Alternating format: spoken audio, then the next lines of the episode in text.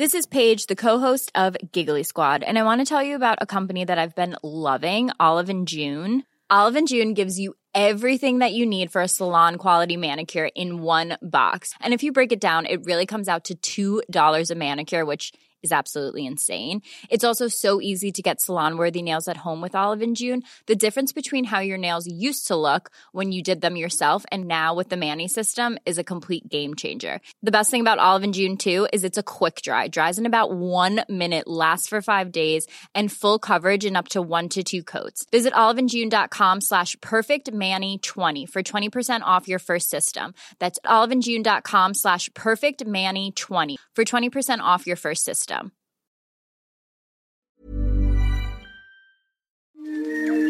This is an RNZ podcast. Hello, I'm Simon Morris. What sets the movies apart from pretty much every other art form is their sheer size.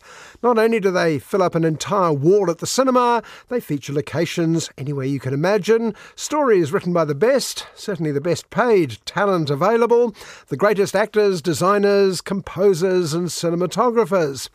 And more than that, the reason they can command resources that dwarf the excesses of ancient Rome is they're supported by the biggest audiences. Movies really are the greatest show on earth. You have something very rare. You have wonder. You have mystique.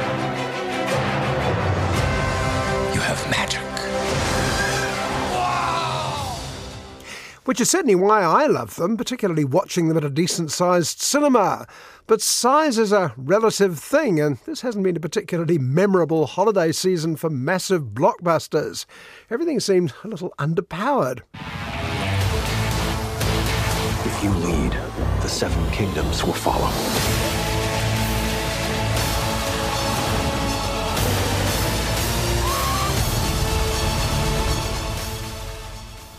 DC Comics' Aquaman and the Lost Kingdom, Willy Wonka's musical prequel Wonka, and Disney's Wish didn't exactly set the world on fire despite their often staggering budgets. But size isn't just spectacle and thunderous soundtracks. There's got to be an idea in there, some interesting people, a few surprises. A story, in other words. Is there any sports in it? Are you kidding? Fencing, fighting, torture, revenge, giants, monsters, chases, escapes, true love, miracles. Doesn't sound too bad. For someone who professes to love great big Hollywood movies, it's astonishing how many of my favourite recent films have been smaller ones. But films like Anatomy of a Fall, Past Lives, Living, and Scrapper didn't have the budgets to bamboozle us with special effects and PR hype. All they had were characters and story. What a good story this is. Childhood sweethearts who reconnect 20 years later and realize they were meant for each other. In the story, I would be the evil white American husband standing in the way of destiny. Shut up. Mind you, it has been a better year for big movies than it's been for a while. Say what you like about the four favourites in the upcoming Oscars, they're certainly all big by anyone's standards. Are we saying there's a chance that when we push that button, we destroy the world? Chances are near zero. Near zero. What do you want for theory alone? Zero would be nice. There are two traditional Hollywood prestige productions Christopher Nolan's Oppenheimer and Martin Scorsese's Killers of the Flower Moon, and there are two fantasy spectaculars Greta Gerwig's Rhapsody in Pink Barbie and Yorgos Lanthimos's twist on The Bride of Frankenstein Poor Things. She's an experiment. Good evening. Her brain and her body are not quite synchronized but she's progressing at an accelerated pace. If there's a message here, it may be make your own movie. Stop simply cashing in on something that's already popular, such as American pro wrestling. Years after Hulk Hogan and The Rock ruled the small screens here, everyone's favourite fake sport is still massive in the States, judging by a new film called The Iron Claw. Look at my beautiful brothers. Von Erichs are the greatest family in the history of wrestling. If the tale of the doomed Von Erich brothers isn't your speed, perhaps you can be tempted by the movie version of the smash hit Broadway musical, inspired by Steven Spielberg's 1986 film The Colour Purple.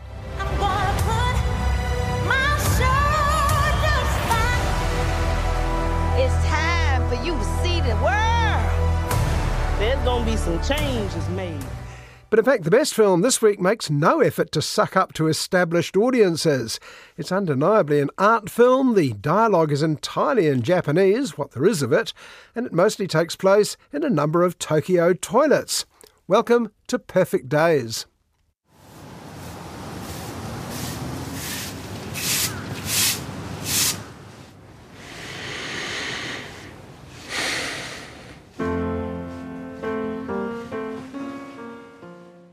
German director Wim Wenders is yet another cinematic old master making some of his best work at the moment. Following in the footsteps of Martin Scorsese, Ken Loach, Ridley Scott, and Hayao Miyazaki, Wenders' latest, Perfect Days, is an extraordinary example of both good luck and good management.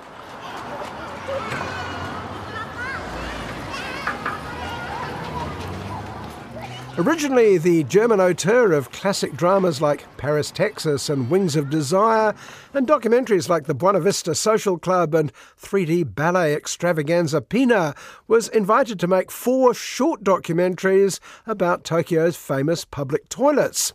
Wim offered to make one full drama on the subject instead. The slightly bemused Japanese producers agreed.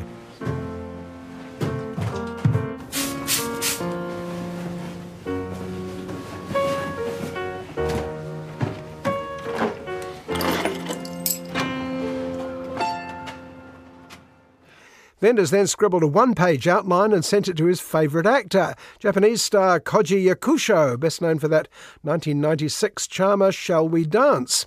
Yakusho said yes and then delivered one of the best performances of the year. ずっと行ったら海行く今度ね今度っていつ今度は今度今は今。But I'm getting ahead of myself. The story of Perfect Days is as simple as a one page outline, on paper at any rate. Middle aged Hirayama lives alone, he cleans upmarket toilets for a living, and his days follow a set pattern from dawn to bedtime. Wake up, clean teeth, water your plants, get in the van to go to work, put on a cassette. Just a perfect day drink sangria in the park. And then later, when it gets dark, we go home. Yes, cassette. Like all films about aging characters these days, old technology has to be explained to young folks. And for people of a certain age, once you hear the first couple of tracks on Hirayama's mixtape, Lou Reed's Perfect Day, Otis Redding's Dock of the Bay, you have a pretty good idea who else is going to show up.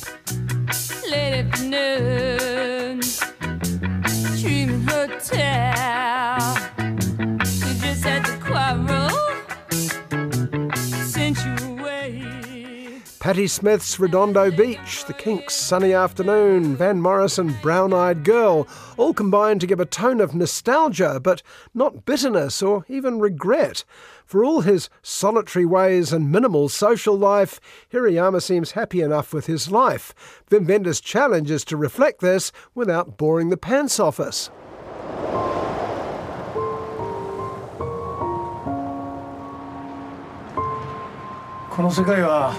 本当はたくさんの世界がある。The thing is, Hirayama's not bored. He likes the slightly irritating kid he works with. He likes the kid's girlfriend, particularly when she proves sound on Patti Smith. He likes taking photos of his favourite trees in the park where he has lunch. And that uneventful life is about to be disrupted. Oji-san. Nico? いつも家ですの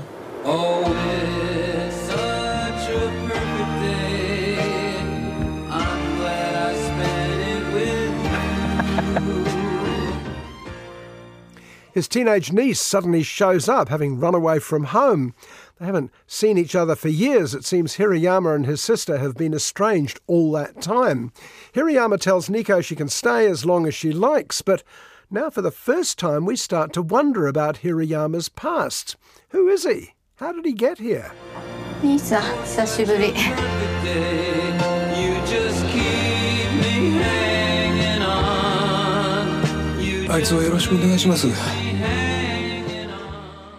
And is he really as content as he seems?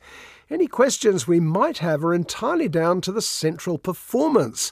The wonderful Koji Yakusho is particularly good at getting things across without apparently doing anything.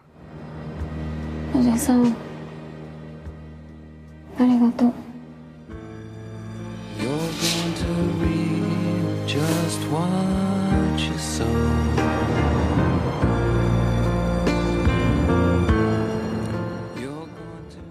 It's not true, of course. He's working all the time, even if you don't see it until the final breathtaking shot. Is he laughing? Is he crying? What's going on?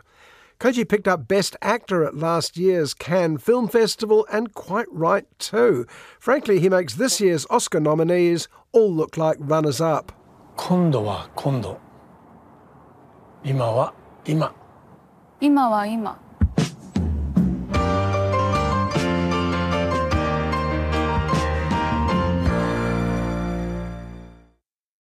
What comic books are to literature, what soap opera is to TV drama, so pro wrestling is to sport, I suppose. It's bigger, it's flashier, it's more colourful, and of course, the end result is more satisfying. Wrestlers don't like people calling these bouts fake, they prefer predetermined. I imagine North Koreans feel the same way about their elections. Ever since I was a child, people said my family was cursed. Mom tried to protect us with God. Pop tried to protect us with wrestling. He said if we were the toughest, the strongest, nothing could ever hurt us. But fake or not, pro wrestling is still hugely popular around the world with its larger than life characters and its mapped out storylines that culminate in villains defeated and heroes triumphant. Good guys like the famous Von Erich family. I just love being out there with you guys. It's the only thing that matters to me. The Von Erich will forever be the greatest family in the history of wrestling. Now, I say famous. It's been quite a while since I last watched the WWF's WrestleMania in slightly dazed confusion, so I'd rather forgotten about the doomed Von Erich brothers and their domineering father, Fritz. Kerry, I want you to join your brothers in the ring. Yes, sir. I love that. Now, we all know Kerry's my favorite, then Kev, then David, then Mike. But the rankings can always change. Fritz used to be a wrestler himself. His persona in the 60s was a villainous Nazi, and the Von Erich signature move was grabbing his opponent's forehead in the dreaded Iron Claw. Now Dad relies on his wrestler sons Kevin and David, and later Kerry and Michael, to win the coveted World Championship. From Denton, Texas, weighing in at a combined weight of 690 pounds, Kevin, Kerry, and David Von Erich. Kevin, the eldest, is played by Zac Efron, who's an eyeful for people who just know him as a teenage heartthrob in High School Musical and The Greatest Showman. There's certainly a lot more of him. He looks like a miniature version of The Rock in this film. Zac's the one brother who's allowed a love life. What do you want in life, Kevin Von Erich? More ribs? I want to be with my family. You know, be with my brothers. What do you like to do with your brothers?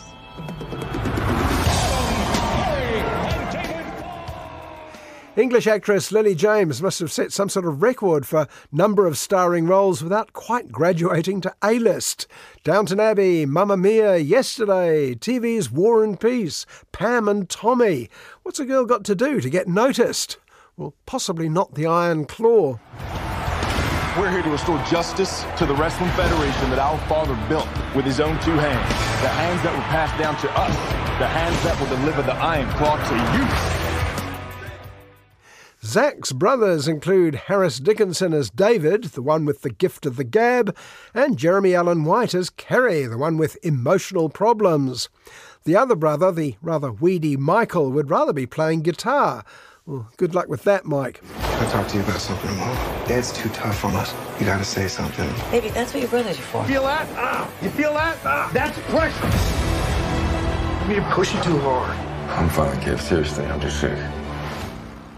If you're not already on board for the idea of a story about the Von Erich brothers and their famous family curse, chances are you're not a big wrestling fan. You'll be asking inconvenient questions about predetermined sports and how you compete to win a championship when the result has already been fixed.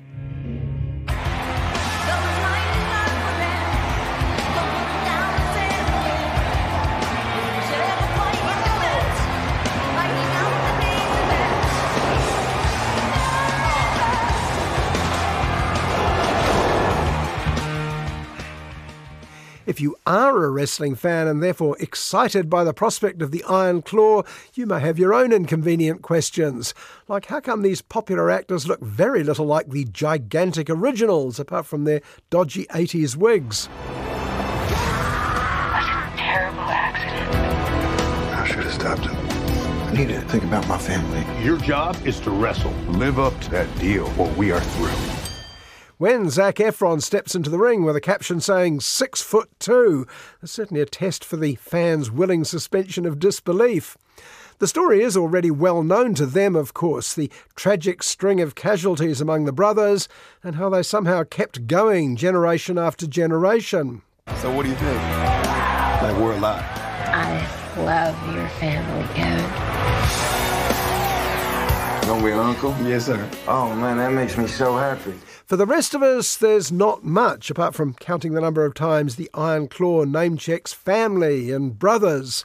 But we can certainly enjoy Lily James gamely smiling throughout the movie with a pretty good Texas accent. You go, Lil. It's Pam. Pam. You're supposed to say nice to meet you, Pam. Yeah. I'm sorry. Uh, it is nice to meet you, Pam. It's nice to meet you too, Kevin. Somehow I got through the 80s without ever seeing The Colour Purple. That was Steven Spielberg's first serious movie after a career devoted to blockbusters, and it launched the careers of stars Whoopi Goldberg and Oprah Winfrey. Now the three have joined forces to produce the remake nearly 40 years on.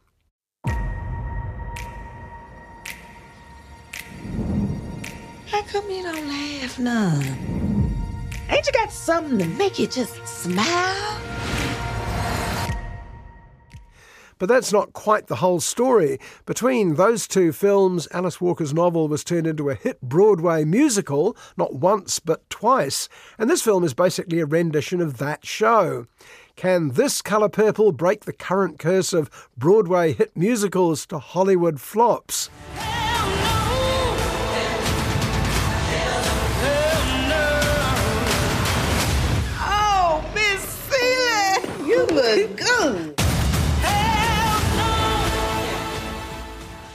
The notorious failure of Cats alone has meant that often films like La La Land, The Greatest Showman, Mean Girls, and Wonka all have to pretend they're not musicals at all, including much of the publicity for The Colour Purple. But in fact, the most off putting thing about this film isn't the songs or the dancing, it's how dark it is, particularly if you were fooled by the sunny opening in 1900s Georgia. Today, our teacher taught us about a place called Africa. She say our mamas come from Queens over there. That means that we royalty.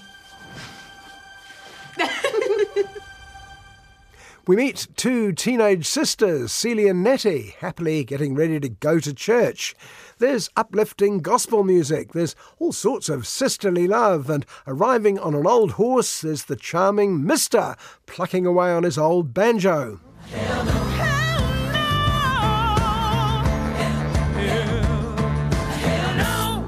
Outside talking to Paul?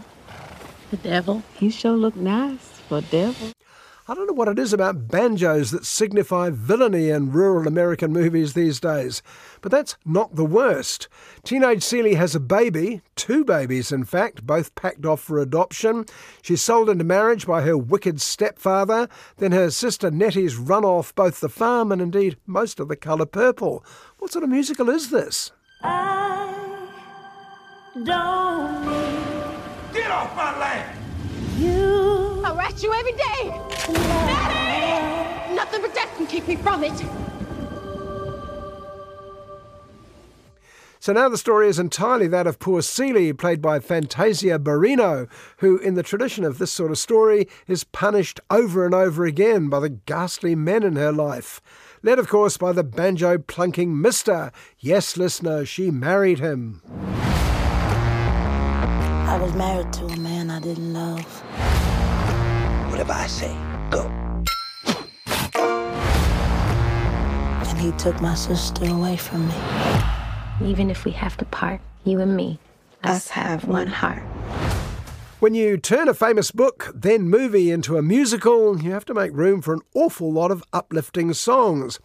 And to make room for Hell No, I'm Here, Push da Button, and the aptly named Mysterious Ways, you have to lose a certain amount of explanation and motivation. Time me and you was introduced. Tell him who I is, Harpo. Uh, well, uh, Paul, Grampy, I want to introduce y'all to my girl. this here Sofia.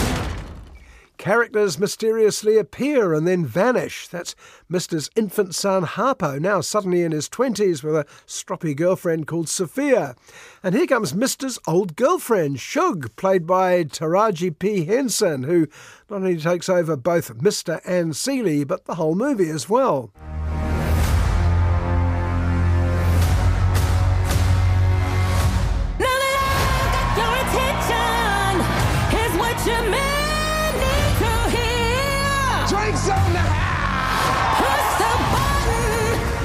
There's gonna be some changes made.